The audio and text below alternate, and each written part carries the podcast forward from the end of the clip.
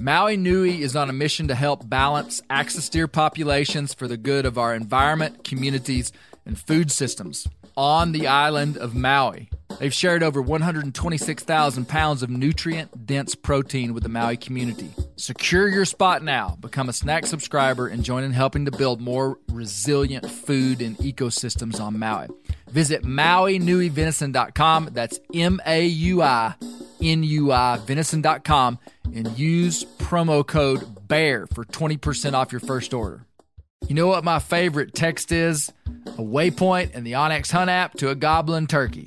The list on the onX Hunt app features for chasing turkeys is long, but knowing exact public and private boundaries and land ownership details will help you find more places to hunt, whether that's on public or private. I'll be toting the Hunt app through the spring woods in a few states this year, and I recommend you do the same if you want more turkeys on your table. Also, onX has a special offer for you. Use code BEARGREASE to receive 20% off your membership at onxmaps.com slash hunt this spring. Outdoor adventure won't wait for engine problems. Things like hard starts, rough performance, and lost fuel economy are often caused by fuel gum and varnish buildup. Seafoam can help your engine run better and last longer. Simply pour a can in your gas tank. Hunters and anglers rely on Seafoam to keep their engines running the way it should the entire season. Pick up a can of Seafoam today at your local auto parts store or visit seafoamworks.com to learn more.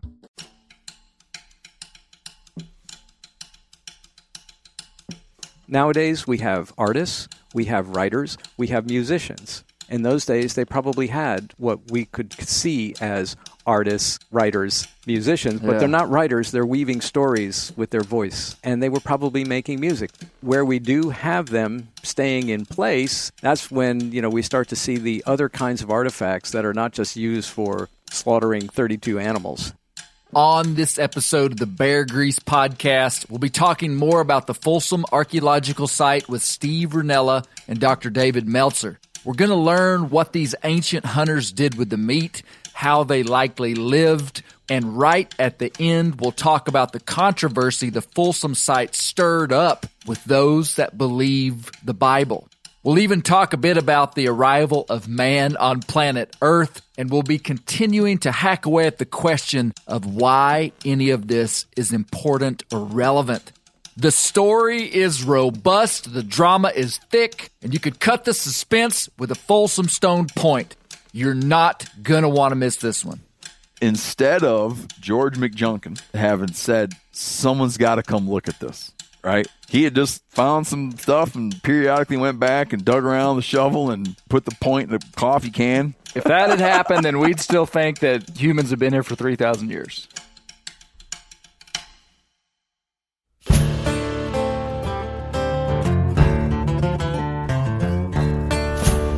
My name is Clay Newcomb, and this is the Bear Grease Podcast, where we'll explore things forgotten but relevant, search for insight in unlikely places, and where we'll tell the story of Americans who live their lives close to the land.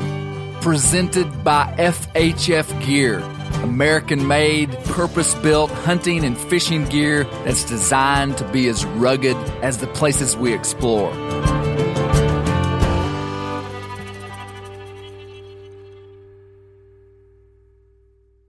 This is Steve Rinella talking about the Folsom site. Of the more than a handful of uh, significant anthropological sites that I've visited in my in my wanderings, um, that one is one that's just easy to visualize.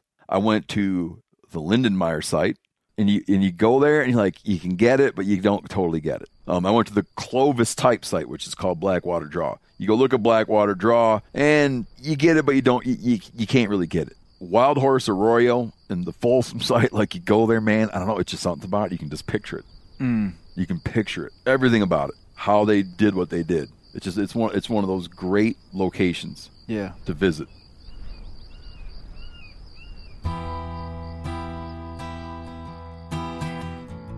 This is the third part in our series on the Folsom Archaeological Site.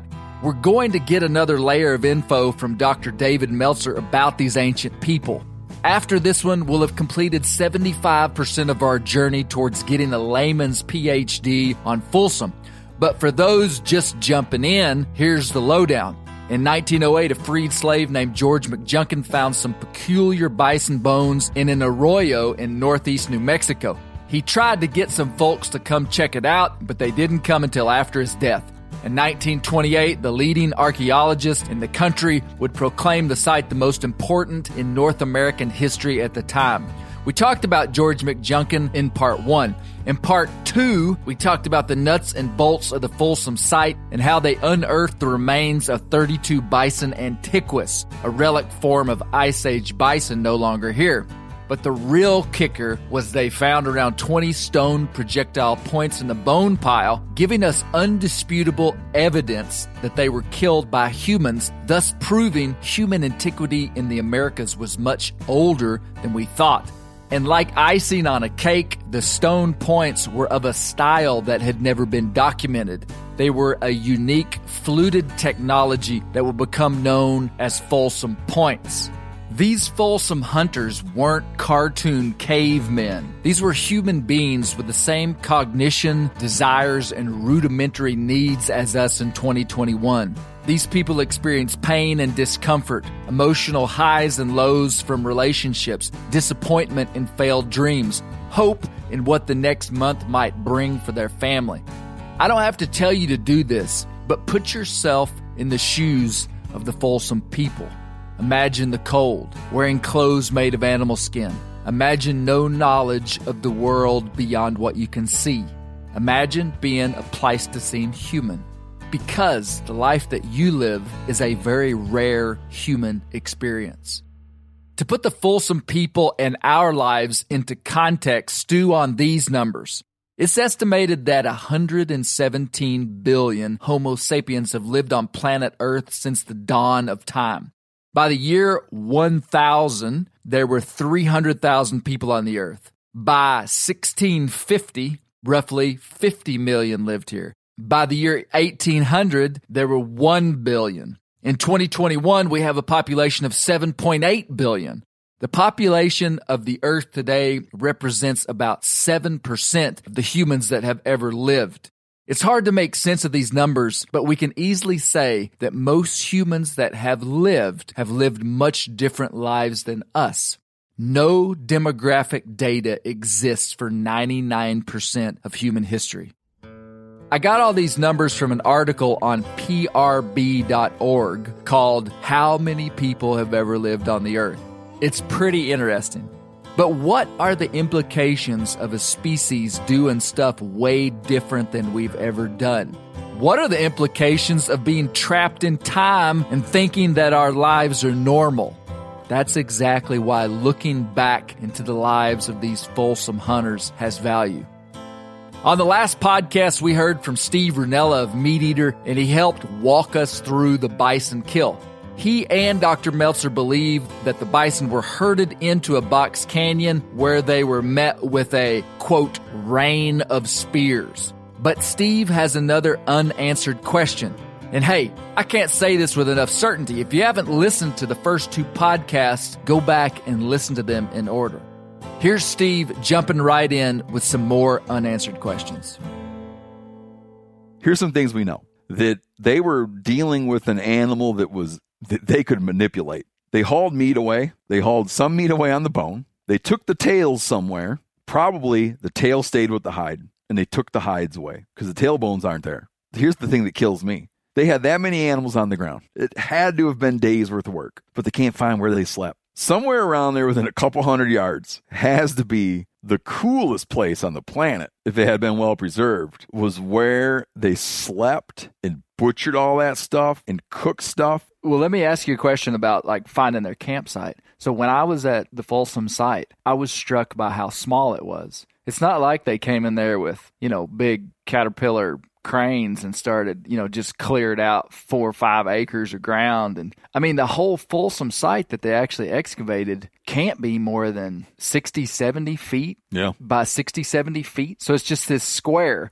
And now, granted, they took that square and they dug out every single grain of sand and dirt from the surface to like 10 feet down. I mean, essentially. Yep. So, but you uh, got to remember that it was, there was the two digs. The first guys went in there with a wrecking ball Yeah, in the 1920s. Yep. Later, people went in there. Meltzer. Yep. Went in there. Let's be honest. He went in there in a way that in a hundred years will probably be regarded as that he went in there like a wrecking ball. Part of the restraint of modern day archaeologists, anthropologists, is to leave some of that stuff intact because you just know that through technological progression, Wow, I've never the same that. way that when those guys dug in the 20s, they were looking for, they wanted big bones and they wanted stone tools. And they were in there just washing stuff away. All the seeds and pollen and small flakes and things that may be like little, some ability to extract DNA from other contemporaneous creatures that might have been associated, just gone, right? You could imagine some future in which someone could go in and tell you a lot more. They'd be like, I don't know. They'd be like, it was this temperature that day. There were fires burning somewhere nearby. There, there, there's evidence of a mixture of male and female humans That's based on dander. You know, I, I like who knows? But in 1920, they weren't going to imagine radiocarbon dating. Yeah, If you just said to a guy in 1920, you know what, hang tight on that, because before long they'll be able to tell you the exact date this happened. He'd have been like, give me a break. I mean, basically, we think we're so technologically advanced in 2021, but we are going off of just hints. I mean, some cowboy back in, you know, 1908 randomly saw a bone sticking out of a bank, went and pulled a bone, and here we have the Folsom site. Yeah. And now we're banking almost, we're banking so much off this seemingly coincidental find by this cowboy. Yeah. And and that Arroyo's channel moves all the time. When I went there, I went in the new channel, which is over yonder a ways. And now the channel's off in a different direction now, and I was over in the other new channel off yonder that's been cut since McJunkin. Guess what I found? It killed me. I found a big bone sticking out of the wall. And I was with So you're down there at the Folsom site Listen, with I'm an at the Folsom archaeologist. site with an archaeologist. This bone is 12 feet from the top of the ground. I told you this story before, and there was every part of me wanted to pluck that bone out of there. And that guy I was with, the state archaeologist I was with, was having none of it. He took some photos of it. this isn't in the Rinella collection? He took some photos of it. He took a GPS waypoint of it. But I was like, how can you resist? He's a pro. did, did they ever go back? I don't know. I don't think so. You know, there's a little bit of restraint in place. You and I both like arrowheads a lot. The argument about picking up junk on the ground, as hard as it is not to pick it up, is you never know that you might be standing on the next Folsom site and you just ruined it.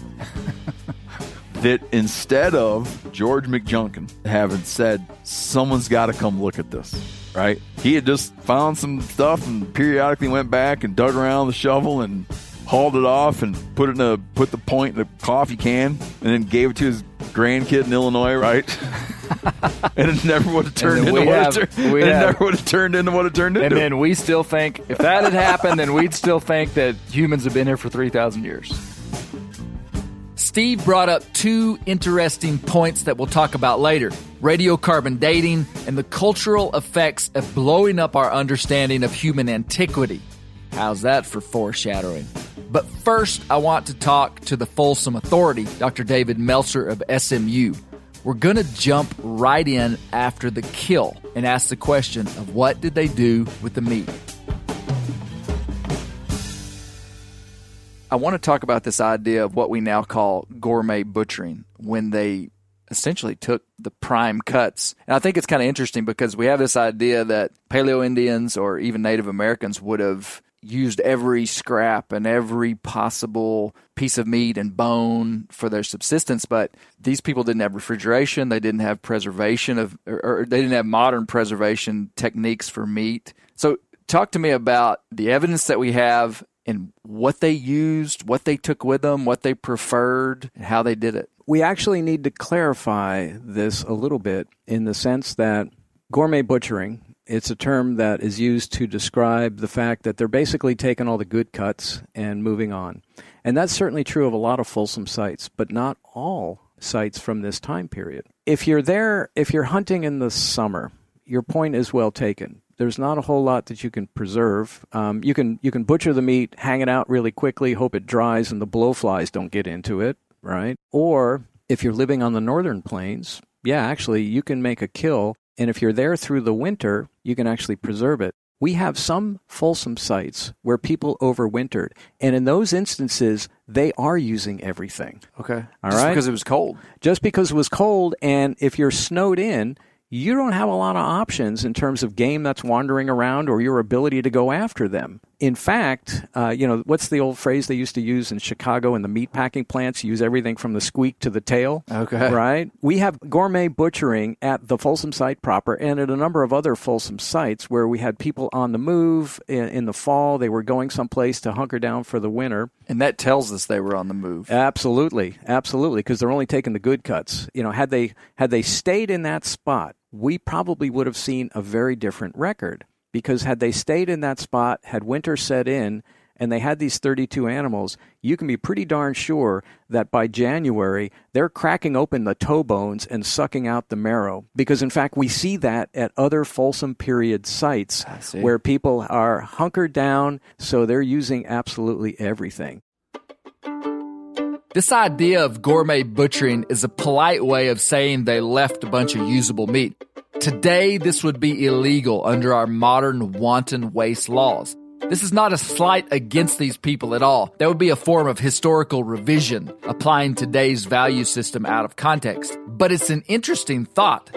If you remember in the Boone series, old DB reported that while he was tracking the Indians that had kidnapped his daughter Jemima, he found a quote, writhing snake that the Indians had killed and not used. Secondly, they killed a buffalo and only took the hump meat. Again, this is not a slight against these people, but it does dismiss the romantic idea that 100% of the time indigenous people used 100% of the commodities from the animals they killed. Here's some more from Dr. Meltzer. So, what did they take at the Folsom site? Uh, they took the good stuff. So they took hump meat, right, from the thoracic vertebrae. Because the vertebrae are gone. Yeah, in a, in a lot of cases, and in some cases, it looks as though they simply stripped out that big hump meat and left the big thoracic vertebrae there, Okay, so they would have deboned it. deboned it. Uh, in some cases, it looks as though they snapped off entire rib racks. We have the ribs broken right at the head.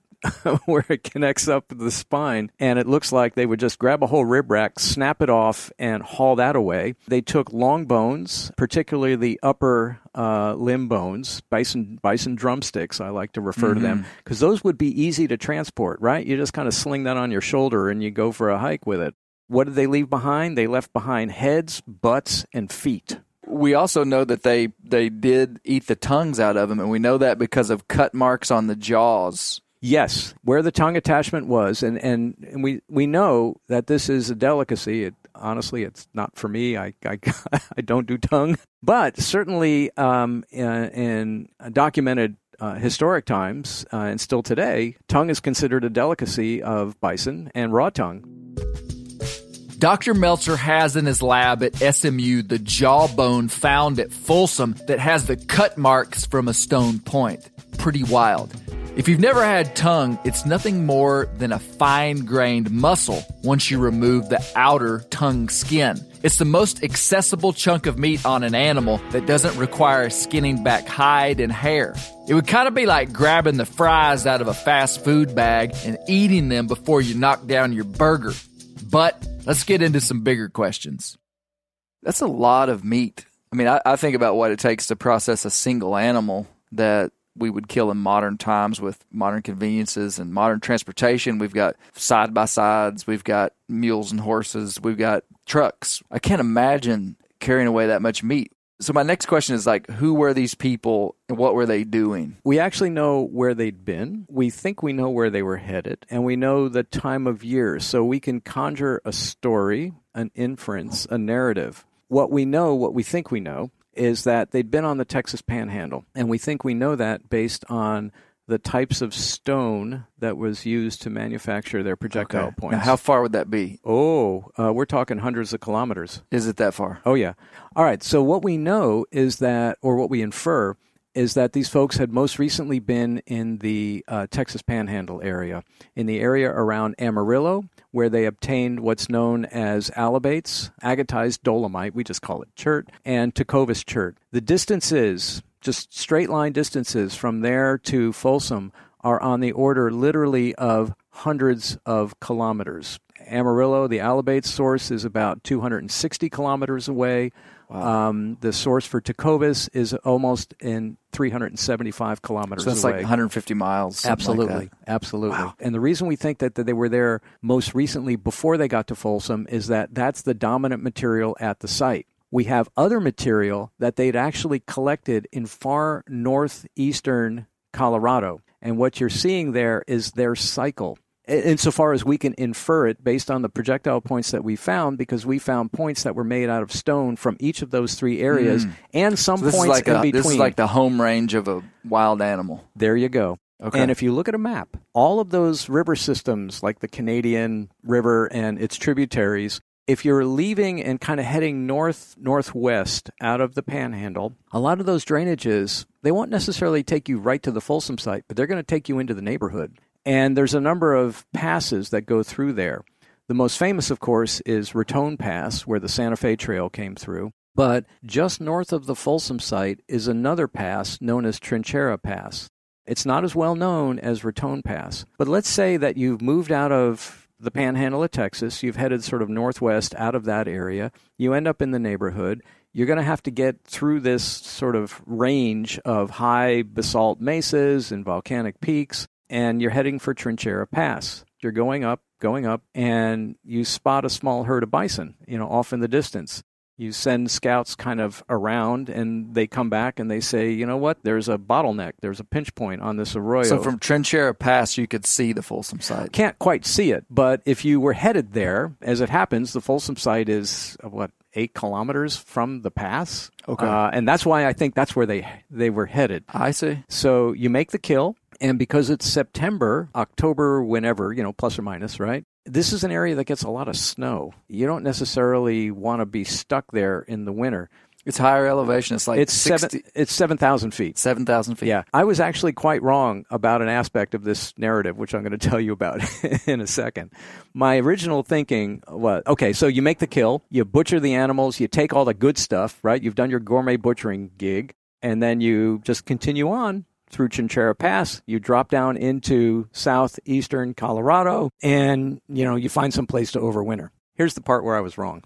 It's always good to admit those sorts of things. Keeps you honest. Mm-hmm. I thought there's no way you're going to want to spend the winter at 7,000 feet elevation. It's just going to be too cold, too much snow. It's going to be too miserable. You're going to find some place lower down, protected valley, et cetera, et cetera. Then I got invited by a colleague out in Gunnison, Colorado, who said, Hey, I've got a Folsom site here. Well, as it turns out, that Folsom site is at about 8,000 feet. It's in one of the coldest places in North America, in the Gunnison Basin, and it was occupied through the winter. so I was, Wow. So here I'm thinking, okay, these guys are going to go to Florida, right? I'm, Yeah, I'm yeah. exaggerating. But no, as it turns out, these folks were pretty darn adept at dealing with winter as I wasn't when I was sort of originally sort of thinking about Right. Folsom was that they had to skedaddle out of there. No, no. I think what they were doing, so they get there, they make the kill. We know they'd been in northeastern Colorado before. So I think they used Trinchera Pass to get past that geological formation, drop down into southeastern Colorado. Where they went from there, I don't know. So what I'm envisioning is that these folks were sort of moving up and down the front range. They weren't necessarily going deep into the mountains. Um, they were mostly exploiting the environments that were on the edge of the mountains, on the edge of the plains, um, and probably were making a pretty darn good living doing so. I just can't get past the mystery of who these people were and what their daily lives might have been like. They are absolutely shrouded in uncrackable mystery.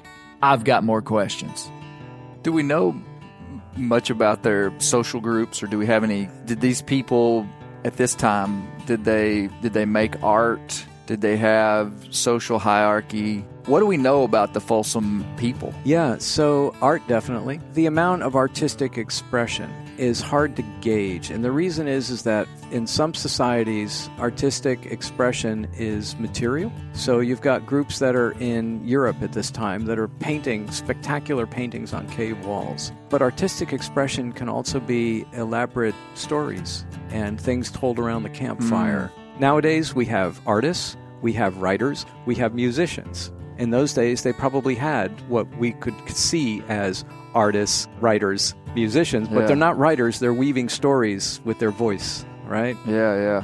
and they were probably making music. We haven't found a lot of musical instruments from this time. They were making um, material, culture that was decorative. We didn't find any of that at Folsom. I mean, Folsom is, you know, this is a hunting a- group. They're just, just a moving. kill site. It's just a kill site. But where we do have them staying in place, that's when, you know, we start to see the other kinds of artifacts that are not just used for slaughtering 32 animals. In terms of their social hierarchy or not, uh, we tend to think that these are egalitarian hunter gatherers. Tell me what that means. So, you know, you sort of think about chieftains, where you've got somebody who's in charge. We don't think that the, that the society was necessarily stratified in that manner. We start to see social stratification, haves and have nots, much later in prehistory. Right. And it's often detected in uh, burials, where you have individuals who get buried with lots of grave goods, whereas individuals who get buried maybe with a few tools that they use over their lifetime.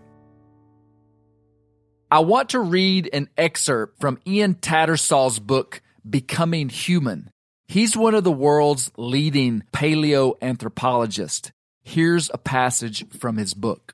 Quote, all of this, of course, begs the question of the origin of modern human behaviors. As we've seen, we find dramatic evidence for art, music, and symbol very early in the upper Paleolithic record in Europe, well over 30,000 years ago. And symbolism lies at the very heart of what it means to be human, as I'll emphasize in the next chapter. For if there is one single thing that distinguishes humans from all other forms of life, living or extinct, it is the capacity for symbolic thought, the ability to generate complex mental symbols and to manipulate them into new combinations. This is the very foundation of imagination and creativity, of the unique ability of humans to create a world in the mind and to recreate it in the real world outside themselves.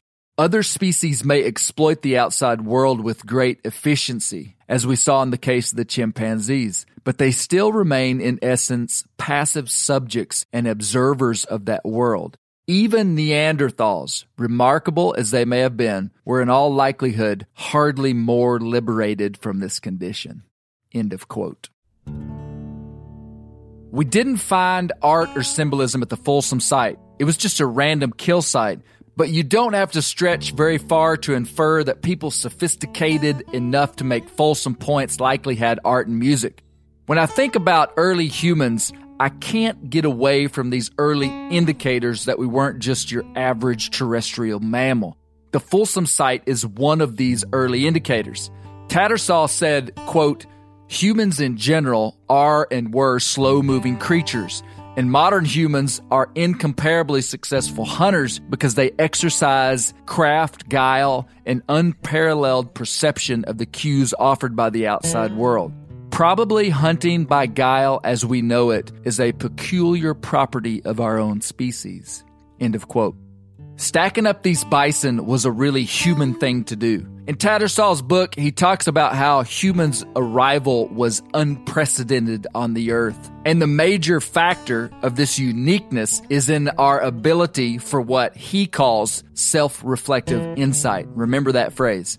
He said, quote, the depth, complexity, and biological importance of human interpersonal relationships, which far exceed any other animal, would be impossible without the capacity for self reflective insight. End of quote. I guess my point is this a bunch of apes couldn't have killed 32 bison with stone points, butchered them, and used the meat for an entire winter. What I'm trying to say is we aren't apes. Though, from a merely biological standpoint, mm. our bodies aren't much different. But humans aren't just bodies. A Neanderthal could have told you that humans had something very special. Woo, that escalated quickly. To steer the ship in a slightly different direction, I wanted to ask Dr. Meltzer how these Folsom hunters would be related to more modern tribes of Native Americans. Here's what he said. Okay, it's very, very difficult to take a modern day tribal unit and trace it back 10,000 years because people move, people admix, Groups split up, groups come apart, which is not to say that there weren't tribal groups back then. And in fact, Okay. there almost certainly were. But remember, too, that these are people who'd been in the Americas or whose ancestors had first arrived in the Americas, you know, maybe a few thousand years earlier. And if we assume that the first people who came into the Americas, let's just say it was a single group speaking a single language. Over time, as the groups would disperse out across the Americas, they would become isolated from one another. Initially, you would get new dialects emerging, and then you'd get separate languages emerging. But if you're still early in the process, there's certainly going to be far fewer language groups, far fewer tribal groups than there would be 10,000 years later. Okay? I see. So uh, humans basically, I mean, we're social animals and we socially structure ourselves. So would the groupings have looked like they do today in modern times? Um, hard to say because it's impossible to draw nice, clean lines uh, between them. But would they have banded together in groups of you know 25 or occasionally get together you know several groups of 25 would get together in groups of 100 and you know swap stories marry off their kids to one another. Almost certainly right? Mm-hmm. They're highly mobile hunter gatherers and think about this too. They're on a landscape with not a lot of other people so it's obviously advantageous to them to be able to maintain contact with these other groups. You know, in those days, it, it made more sense not to shoot first and ask questions later because uh, it made more sense for the, the health and welfare and survival of your group to be able to meet up with another group who maybe you haven't met before, but are probably distantly related. And even if they're not, you tell stories to each other that create a relationship and create an alliance because if you're out on a landscape with not a lot of other people, it's really helpful. If you encounter another group and they say, you know what, if you go however they measured time, right? If you go this many days or this many weeks in that direction, you will find this. Hunter gatherers is really striking. Mobile people know about a huge landscape they haven't necessarily been over that entire landscape. They've talked to other people. And so in the early 20th century, anthropologists working in the high Arctic would talk to uh, native individuals who could put together a map of hundreds of thousands of square miles. And they hadn't actually done all that themselves, but they listened very carefully to the people that they met, who they had mm. traveled. Where did you travel? What did you see? Let me tell you where I've traveled and what I've seen. I mean, look, this is survival knowledge, right? Yeah. You want to be able to know, okay, I'm in a place I've never been before, but I've heard about it. And I know that these kinds of things are available if I keep going in that direction. I see that mountain peak. You know, I was told we met somebody years ago who told us about that mountain peak and that if you go to the other side, there's going to be this really beautiful valley and you're going to find game there. Or you're in a small group of, you know, there's sort of a magic number, 25. You know, these, these hunter gatherer groups, you know, plus or minus 25, right? And your kids get to be of marriageable age. Okay. When you encounter another group, they've got kids of marriageable age. Hey, go This ahead. is advantageous. Yeah. You know, that is such an interesting thing you're bringing up because it, it what it makes me think about. I'm very interested, and I think the intrigue of trying to understand who these people were is comparing them to who we are today. Hmm. I think about the the social structure and the things that they would have cued in on that maybe would have been lost inside of a, a world where we don't get all our information from life, from talking and looking in the eyes of someone and building a relationship with them. I mean, we get we get our information from life for from our phones and from books, which is a good thing. These are positive things. But these people, the data point for their life in so many ways would have been these personal relationships that they had with people. And it would have been wonderful to sort of be a fly on the wall in all those conversations because you would see that's their that's their internet. That's the Pleistocene social network. The Pleistocene social network wasn't Facebook, it was just face. You'll chuckle later when that hits the bottom. Wonder if the Folsom Hunters had a comedian in the group. As a parent, nothing keeps me up at night more than the idea of something happening to my children. But if something happens to me and I'm not around to protect them, that's a true nightmare.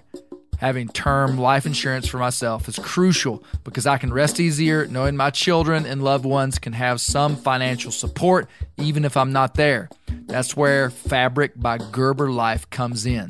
Having life insurance just gives me that extra confidence throughout the day, knowing that my family will be financially cared for if something bad happened to me. Fabric by Gerber Life is term life insurance you can get done right here, right now. You can be covered from your couch in under 10 minutes with no health exam required. Join the thousands of parents who trust Fabric to protect their family. Apply today in just minutes at meetfabric.com slash bear. That's meetfabric.com slash bear. M-E-E-T, fabric.com slash bear. Policies issued by Western Southern Life Assurance Company, not available in certain states. Prices subject to underwriting and health questions. Ready to win Mother's Day and cement your reputation as the best gift giver in the family? Give the moms in your life an Aura digital picture frame preloaded with decades of family photos. She'll love looking back on these memories and seeing what you're up to today. Even better, with unlimited storage and an easy to use app, you can keep updating mom's frame with new photos, so it's the gift that keeps on giving.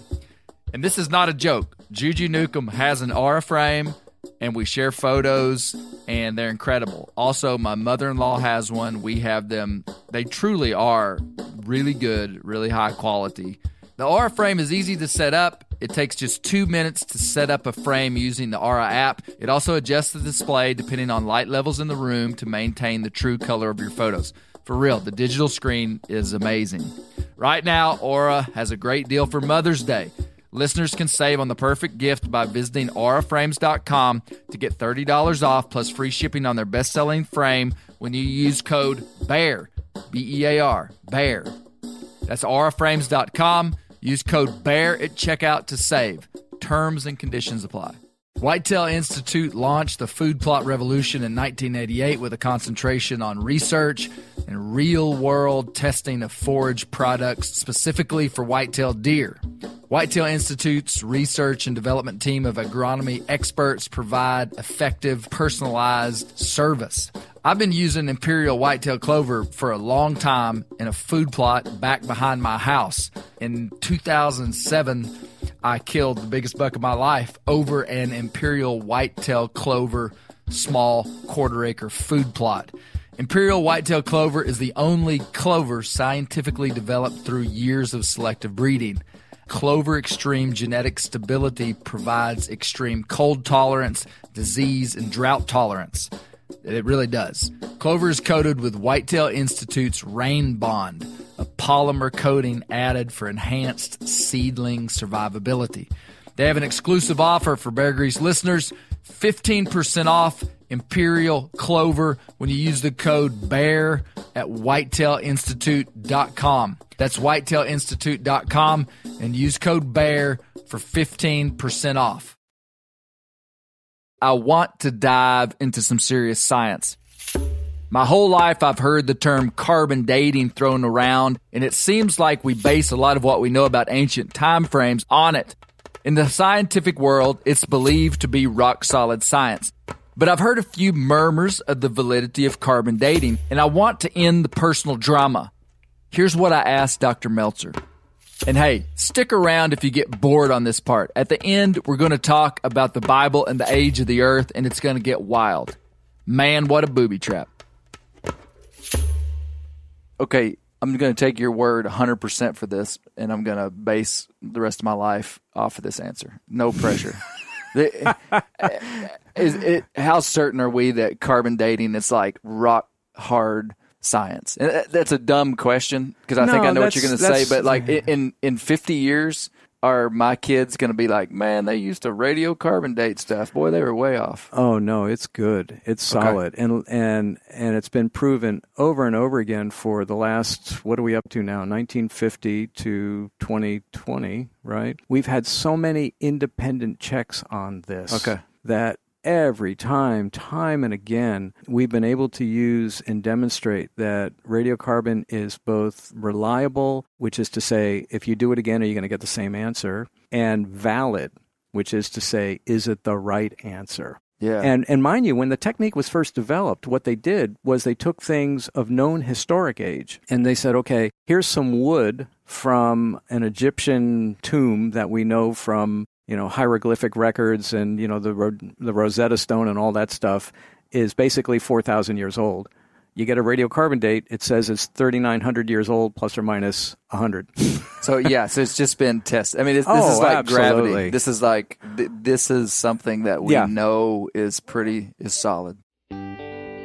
Okay, so Dr. Meltzer and the scientific community believe this is rock hard, indisputable science, and I can get behind that.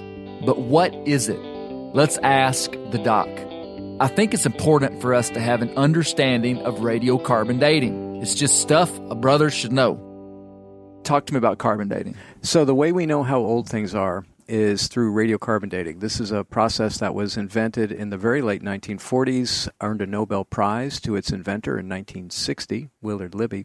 And what Willard Libby figured out is that we know, of course, that there's garden variety carbon, and that's carbon 12. Libby's insight was that there are other isotopes of carbon that was known, and isotopes are basically unstable forms of these uh, these elements. Carbon 14 is radiocarbon. So what uh, Libby realized was that in addition to all the carbon that's floating around in the upper atmosphere, you've got nitrogen and you've got cosmic radiation that produces these neutrons.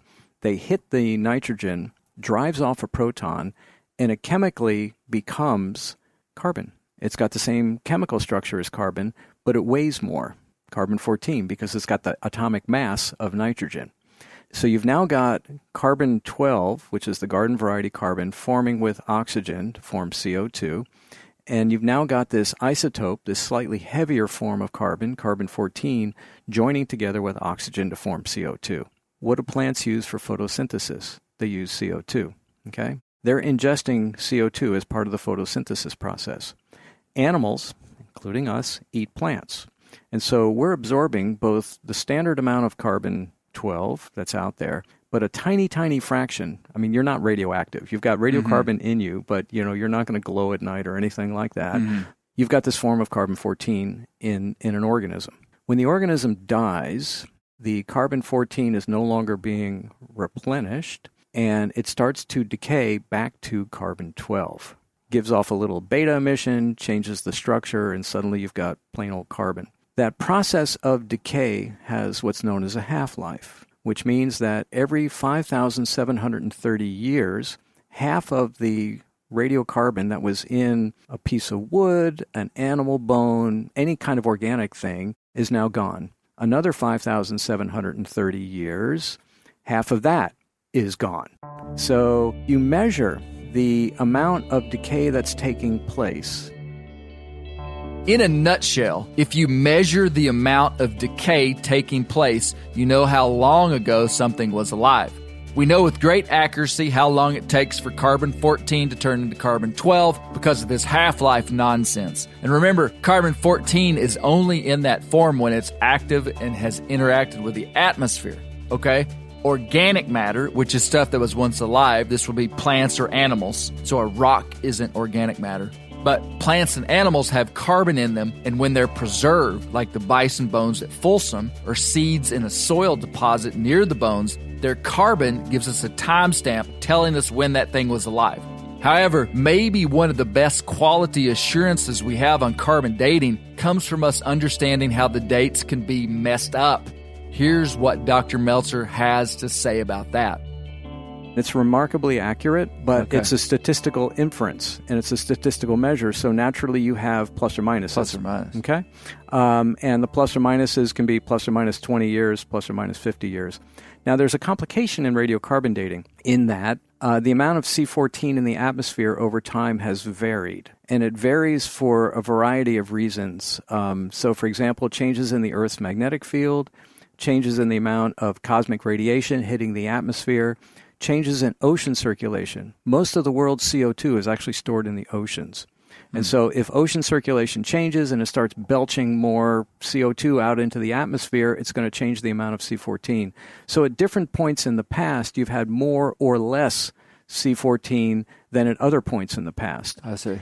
And more importantly, the fact that we know where it's wrong and why it's wrong and how we calibrate it Okay. is further indication that we understand it. So let me give you two more examples of things that screw up radiocarbon dates, just to confirm that we actually look for these kinds of things so that we can adjust for these kinds of Okay. things. Industrial revolution. You start burning coal. What are you doing? You're dumping huge amounts of dead carbon into the atmosphere. That's going to change the relationship or the relative amount of C14 to C12. So, yeah, if you date something from the Industrial Revolution, the ages are going to be off I see.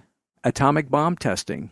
Okay, so I'm older than you. I remember when they did atmospheric bomb testing. This was actually something that happened in the 1950s when they were still blowing up atomic bombs in the atmosphere. So when they would make the sample to put it into the radiocarbon counter, they they'd create this this slurry sample and they'd literally walk across the lab and dump it into the counter. Well, what that was doing, what does an atomic bomb do? It creates all manner of fresh new radiocarbon. So unlike the industrial revolution which is dumping old carbon, atomic bombs are basically dumping new stuff. I see. And so some of these dates were coming, you know, 50 years into the future, right? And then they realized, oh, we better make this a closed system where this stuff is not being exposed Okay. to the atmosphere. Yeah, that's that's really interesting because errors. If you know where the error comes from, then it, then it can can make your your whole system more solid. It makes it much more robust, which Yeah. is why when people say, well, you know, it's just a radiocarbon date, you can't trust it. I say, oh, come now. Context is king. Here's Dr. Meltzer explaining how Folsom fits into the bigger picture of human history in the Americas.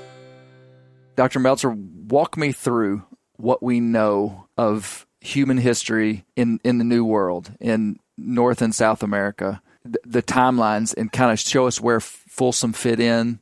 Sure. In the Americas, and we don't actually call it the New World because, by golly, people were here long before Europeans showed up. You know, to them, it actually was a new world. So, one of the things about Folsom that was absolutely critical was that Folsom established for the first time in 50 years a clear chronological anchor point for uh, the history of people in the Americas because what Folsom did was it showed that they'd come in the Pleistocene. Within a few years after Folsom, about six years actually, additional work had shown at a site called Clovis that people had been here slightly earlier than Folsom. Uh, we now know the dates on Clovis are about 13,000 uh, or so calibrated years, about 11,500 uh, radiocarbon years. And for a long time, it was thought that Clovis were the first Americans, the first people who came into what was then a truly new world. And that stayed that way for the better part of the 20th century. But there were finds that were being made in the 1960s and 1970s, 1980s that seemed to hint that there might be a older than Clovis or a pre Clovis presence in the Americas. But it really wasn't until the late 90s that work that was done by Tom Dillahay um, at then the University of Kentucky, now at Vanderbilt, in South America at a place called Monteverde that showed that people were in fact in the Americas prior to Clovis times by at least a thousand years. So if you think about the prehistory of the Americas, it means that people were probably here by around 14 and a half thousand years ago, and that's calibrated years. But if you think about it, the oldest site that we have found cannot be the first site in the hemisphere because these are It's in this. It's in the middle portion of the. well, it's actually in far southern South America. So, for one, you've got to assume that people must have come across the land bridge into the Americas a whole lot earlier than they arrived in southern Chile, southern South America. And the other thing is is that the odds of us finding the very first site in the Americas are infinitely small. improbable. Absolutely. So we know people were here before then. Now we're assuming that they they came across the land bridge. Oh, A- uh, and and it wasn't water access from somewhere in South America. No, uh, they walked here. We know when people start sailing across the South Pacific, it's about 3,000 years ago. There was no sort of cross ocean water route into the Americas in Ice Age times. We also have interesting uh, convergence from uh, genetic evidence from ancient DNA. And this is work that I do with uh, colleagues in Copenhagen at the Center for Geogenetics, where um, we have shown that groups in Northeast Asia, probably split off into several subgroups probably around 23, 24,000 years ago. They're in the Americas um, sometime after around 15,500 years ago, possibly earlier. Uh, but these are the genetic estimates that we have. So we have this kind of nice convergence of the archaeological and the genetic records, which are telling us that at least by 15,500 years ago, we have people dispersing across the Americas. But the thing that you always have to kind of keep in the back of your mind is you know, right around the corner, you can find an older site. Uh, we may get older evidence uh, from the genetic uh, record, the ancient DNA record of earlier populations that we hadn't detected before. Uh, so there's always the possibility that you're going to find or possibly could find still older presences. And so this Monteverde site is currently the oldest site that we know of in the Americas. And let me ask you a question. Are you saying that, that the, the human DNA from the indigenous people down there today are connected to Asia? Oh yeah. Oh yeah. So um, that's why you say they walk there. oh, yeah, well, it's it's it's more complicated. We now have sites in North America that are as old and possibly older than Monteverde. Monteverde was the first one that said, okay, they're here before Clovis times. That's a long walk from Alaska to, to South America. Well, yeah. And, and actually, based on the genetic evidence, we think they did it pretty quickly um, because wow. we've got. We've That's got, incredible. Yeah, we've got genomes from South America and from North America you know, areas that are separated by literally thousands of kilometers, and yet genetically speaking, they're really closely related to one another. So there hadn't been that many generations of time lapsed between. I've got a thousand questions that we don't have time for. Why did they go that far? Well, you've just walked into a continent where nobody's home and you're looking around, you haven't seen any smoke on the horizon, you haven't seen any freshly killed animals, you're realizing, wow, I'm all alone here. And, you know, humans are curious. Uh, humans explore. There's an advantage if you're in an unknown landscape to mobility is insurance. It doesn't matter what's right around you right now. It's what's over the next hill when things go badly where I am, right? So there's a there's a real advantage to moving, and and the fact that they were traveling is by what we measure as archaeologically breathtaking speed tells you that they were really fast learners. They'd wow. made it all the way over from Siberia, for goodness sakes. they knew wow. they knew what they were about. So what what are the sites that are older than the Monteverde site that are in North America? So you've got a place in Oregon called uh, Paisley Cave, um, which has produced um, a really interesting record, including prehistoric poop. Um, human. Human, uh, which dates to pre Clovis times and has human DNA preserved in it. I did not know this. Yeah. There's uh, sites here in Texas, down just north of Austin, known as the Gault site, and then there's an adjacent one. It's probably it's probably the same site called the Friedkin site, um, which have produced uh, ages of 15,000 plus. So yeah, there's there's sites sort of hither and yon uh, across North America that are consistently coming in in that you know 15,000 plus or minus uh, range of wow. time. Here's Steve leading us into a very interesting part of how Folsom impacted America. He's always stirring up trouble. Here with the Folsom site, you got a projectile point laying in the rib of the thing. No rational, reasonable person could come and make any argument that here's an ice age relic that was killed by a human being. That proved once and for all human antiquity in the New World went back a long ways, and it was problematic for people who had a certain interpretation of human timelines with respect to biblical teachings, and it caused something of a religious crisis mm. because it forced the idea that human habitation here fit outside of what was then a wide held understanding of how humans spread around the world based on a biblical chronology and it was a sort of uh, you know, it was it was a spiritual discussion as much as it was about anthropology. Mm. That you had a deep 10,000 plus year human existence that did not fit into an understanding of of a of a certain very literal interpretation of the human timeline based on Genesis.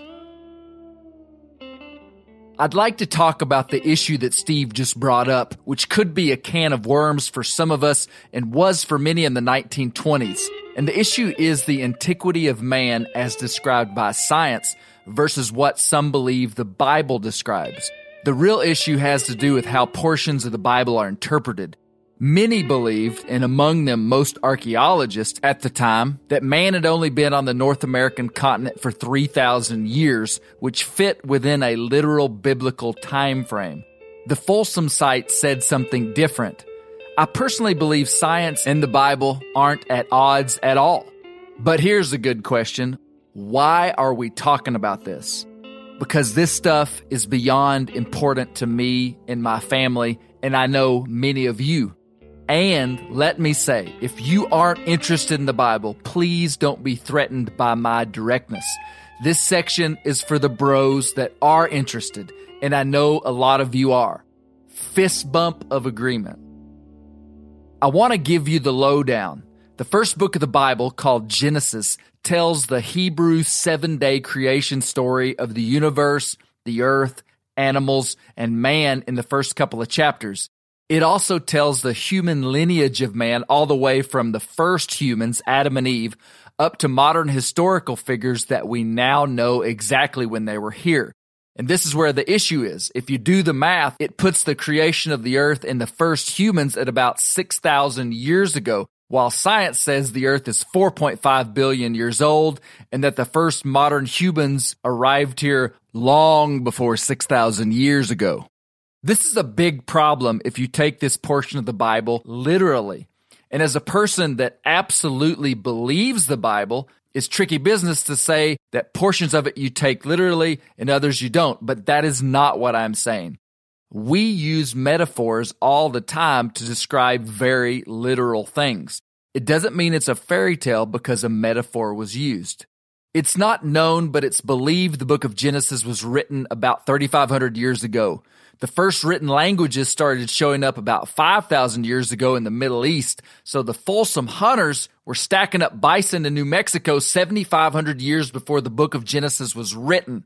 That's a relevant data point because up until written languages appeared, all history and important stories were passed down by the only means available, which was orally.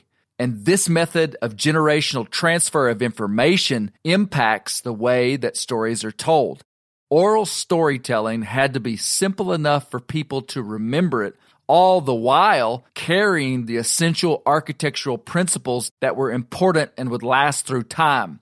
The author John Lennox, in his book Seven Days That Divide the World, says, quote, the first obvious yet important thing to say about the Bible is that it is literature. In fact, it is a whole library of books, some of them history, some poetry, some in the form of letters, and so on. Very different in content and style.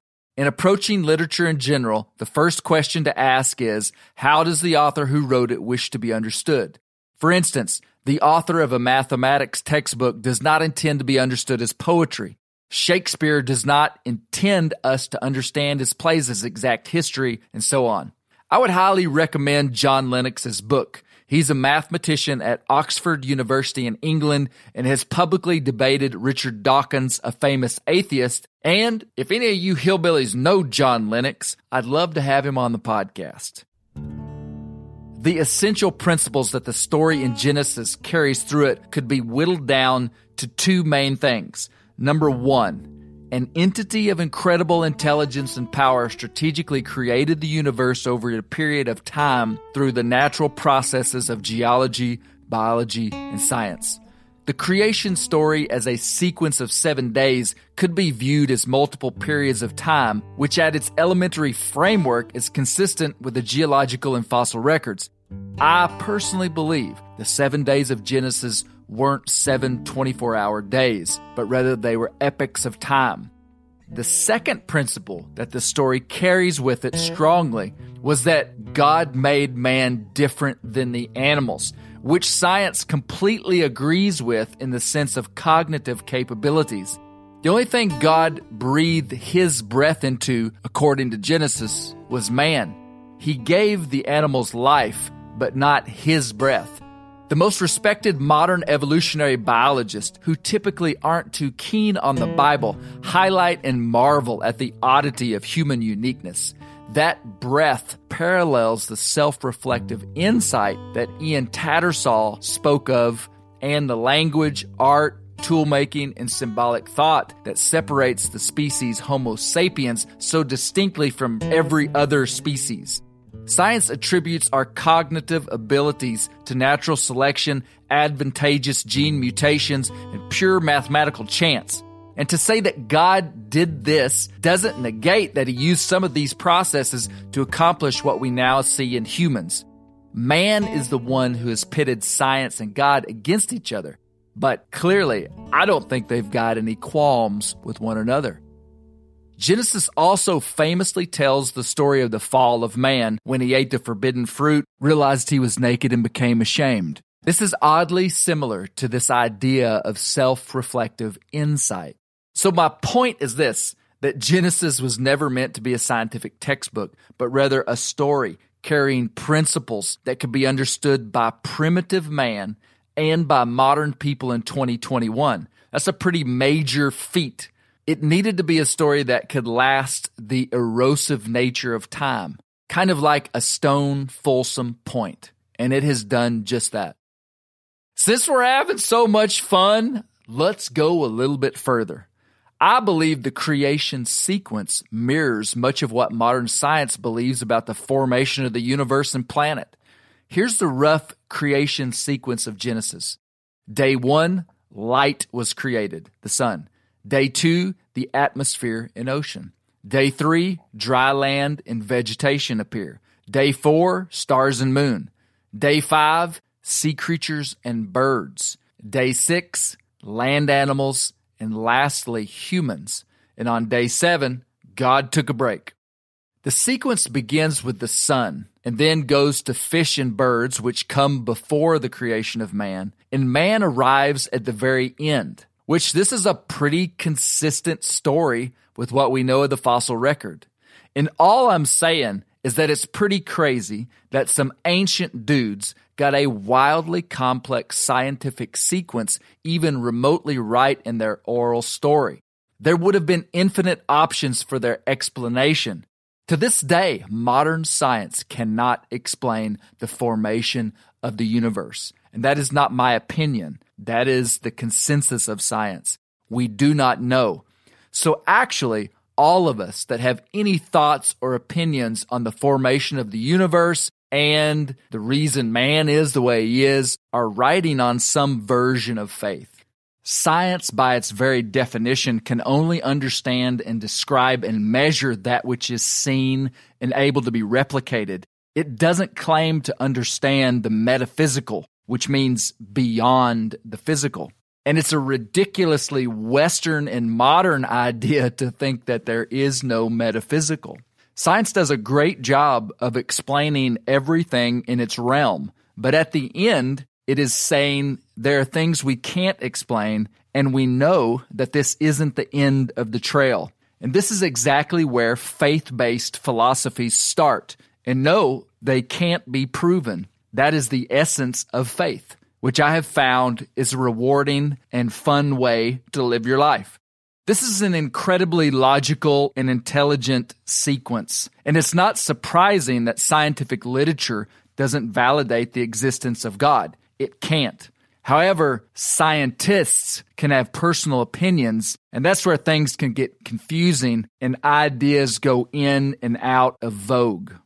We could go on and on because this stuff is fascinating to get back to human life and our unusual arrival on planet Earth, here we go. Ian Tattersall said that the Cro Magnons, these were the first people in Europe, showed up quickly, fully formed in the fossil record, and full of symbolism and art. At the end of Tattersall's book, Becoming Human, he said, quote, it is frustrating indeed to come to the end of our story and to have to admit that we have little idea as to exactly how, when, where, or why our extraordinary consciousness was acquired. I respect his frankness about what science can explain and about what it can't. Later, he said that this cognitive ability was, quote, comparatively sudden and that it came very late in our evolutionary history. I think the themes in both science and the creation story mirror each other here. Something happened very quickly that made humans what they are. The story of how our cognitive condition came about is shrouded in deep mystery. I'm certain that the Folsom Hunters had an opinion about how humans got here. And if we were playing a game of telephone, the guys closer to the source of the intel were usually right.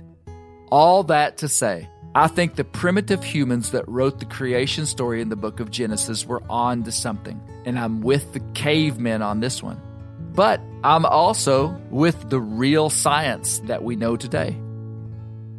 Man, that was like riding a bucking mule. Can you believe that we talked about this for 12 minutes? I absolutely love it. I realize that my little spiel here doesn't even begin to scratch the surface of this topic, and I'm not really interested in a debate. I'm just not geared up for that. I just wanted to give people that care about the Bible some food for thought. Additionally, in scientific and academic literature, the idea of intelligent design and creation has been minimized and even ridiculed, and in some places, they've made it a point to label people who believe the Bible as ignorant and I've even seen them use the word primitive as a descriptor for those of us who believe the Bible. And, you know, maybe that's not such a bad label. So I guess my biggest point is for those that believe the Bible to say that this is actually a pretty intelligent way to try to understand the universe. And that there is no reason to fear good science. I want to get back with a closing thought from Dr. Meltzer on how Folsom impacted the archaeological community. He spent a lot of time learning about the history of archaeology and interviewing old archaeologists. Here's what he said. Early on, uh, I was doing some research on it, and I wrote to a bunch of the uh, folks who'd been around in, in the 1920s. And I said, Well, what was it like? And one of the comments that sort of stuck with me over the years was from Emil Haury at the University of Arizona. And he said, You know what we all felt? Relief. That all of that argument and bitterness and controversy was finally over. We had now a clear data point. We knew people had been here for at least 10,000 years. And so we could stop arguing about that and start trying to understand okay, so what happened between 10,000 years ago and 2,000 years ago when we've already known about all this archaeological stuff? Right. You know, suddenly American archaeologists in the 1920s and 1930s had a really interesting challenge. Yeah. And Folsom triggered that.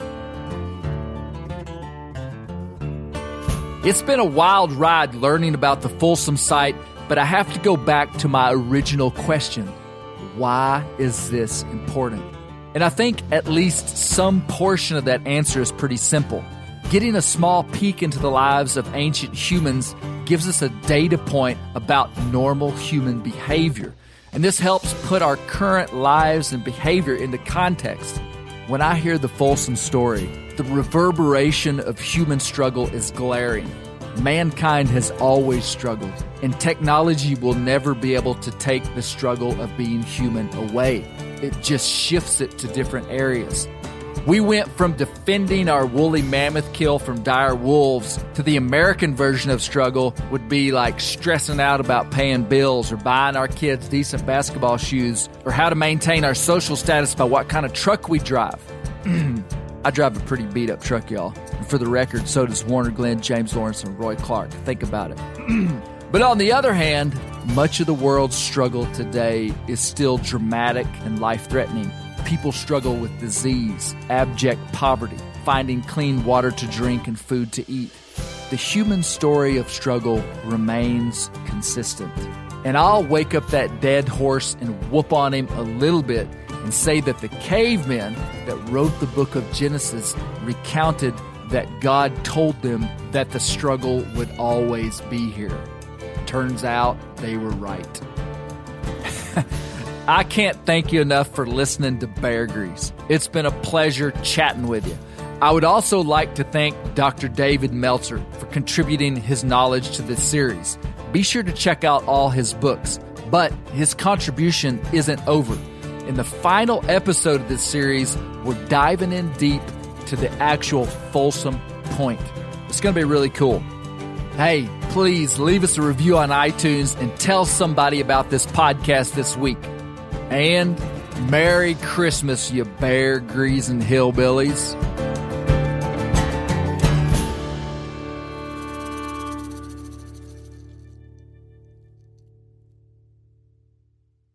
Maui Nui is on a mission to help balance axis deer populations for the good of our environment, communities, and food systems on the island of Maui.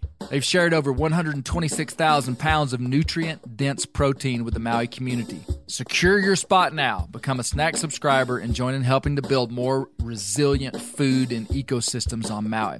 Visit MauiNuiVenison.com. That's M A U I N U I Venison.com and use promo code BEAR for 20% off your first order.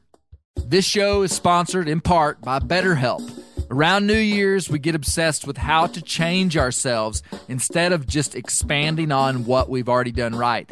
Maybe you finally organized one part of your space and you want to tackle another. Or maybe you're taking your supplements every morning and now you actually want to eat breakfast. In the last year, I've been more diligent about going to the gym on a regimented schedule, and it's made a lot of difference in my life. Therapy helps you find your strengths so that you can ditch the extreme resolutions and make changes that really stick. Therapy is helpful for learning positive coping skills and how to set boundaries. It empowers you to be the best version of yourself. It isn't just for those who've experienced major trauma. If you're thinking about starting therapy, give BetterHelp a try. It's entirely online, designed to be convenient, flexible, and suited to your schedule. Just fill out a brief questionnaire to get matched with a licensed therapist and switch therapists at any time for no additional charge. Celebrate the progress you've already made. Visit betterhelp.com slash grease today to get 10% off your first month. That's betterhelp.com slash grease.